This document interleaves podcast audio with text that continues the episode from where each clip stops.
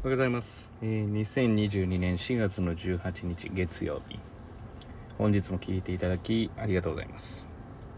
えーっとですねもし、えーホームページから聞かれてる方は、えアップされるごとに通知がされる、えそれぞれのポッドキャストから聞いていただいて、えフォローしていただくと、え通知がされるかなと思いますのでそちらもよろしくお願いします。でホームページの方から聞いていただいた方で、えーよかったらホームページの方にはグッドボタンがありますので、えー内容が良ければ押していただけると、えーありがたいです。またこんな話題について話してほしいなどがありましたら、えそれも、え各説明のフォームのところから送れるようになってますのでそちらから、えご応募ください。えー本日ですね、えーのことは、えー最近話題になっているスピーチですね、えーについてちょっと話をしたいなと。まあ今まで私が最近こうずっと言っていたことが、まあ、そのまま具現化されているものだなというふうに私は思って、まあそれは何かと言いますと、あの、江頭2時50分さんの弱スピーチですね。弱に、ちょっと詳しい内容まではあれですけれども、まあ YouTube で上がっている。要は、あの、まあスピーチということで、まあ、エガちゃんですよね。で、どちらかというと話とかは得意じゃなくて、まあ、いろんな、まあ、ちょっと生理的に無理だという方もいらっしゃるかもしれませんけれども、まあまあ、あの、30代、40代、50代からの男性からの支持層は高いということで、まあ、決して本当に話し方は上手か上手じゃないかといったら、おそらくうまくはない。で、自分ではうまくまとめられないから手紙にして読むっていう。手紙にしてでもやっぱりあそこまでこうグッとくるというか、まあ、私も聞いてこうなんか感動しそうになったというか、まあ、あれって完全に簡単なことで言うと情熱ですよね。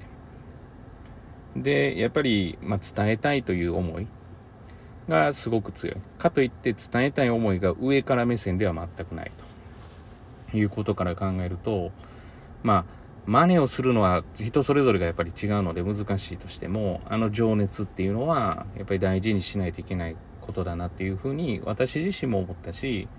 まあ、子供自身もそれを感じて情熱を燃やせるものをやっぱ見つけてやってほしいなっていうふうに思わされましたよね。諦めないことっていう、まあ、そうなんですよね。結局諦めたところが失敗なんで、まあ、諦めずにあの取り組んでいればいつか見える。で、その、もしそれがいい方向で見えなかったとして、初めてそこで、要は向いていないっていう話になるということじゃないかなというふうには思ってます。まあ自分でもこう、オチをつけて、まあ本当に苦しいの時は自分を見てくれということとか、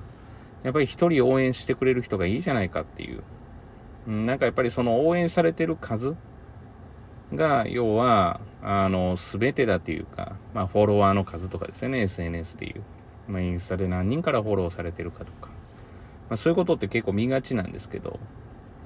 でも一人からやっぱり何かあったら熱く弱されていたら、まあ、そこから広がっていくわけだし、まあ、言ってみたら YouTube の登録者数とかで言ったら、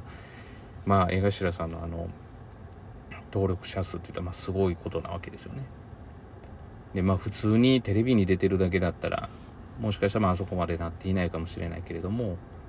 まあ、あとは全部の仕事に本気だっていう。で本気さを感じますよね。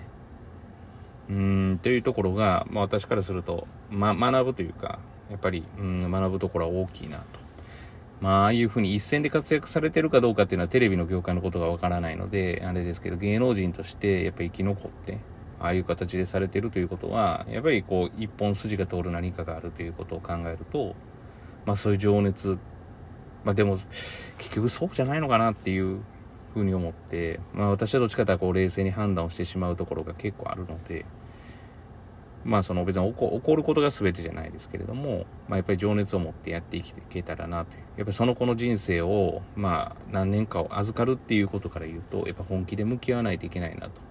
まあ、本気で向き合いながらも、当然ながら客観的に見れる冷静さを持っとかないといけないので、あの、でも情熱の部分は真似ができたらなっていうふうに思いながら聞いていました。もし聞かれてない方がいらっしゃって気になる方は、そちらから、あの、まあ、ご覧いただいたらいいんじゃないかなというふうには思います。まあ、私個人としてやっぱり情熱って大事だよねっていう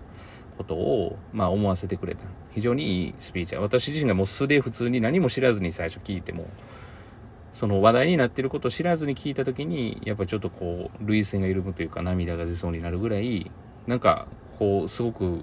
訴えかけられるものがあったなっていうふうに思ったので、ぜひぜひ、あの、気になる方は、まだ聞かれてない方は一度聞いていた、えー、みてはいかがでしょうかということで、本日は以上になります。本日も聴いていただきありがとうございます。皆様にとっていい一日となることを願いまして、えー、また次回お会いしましょう。では、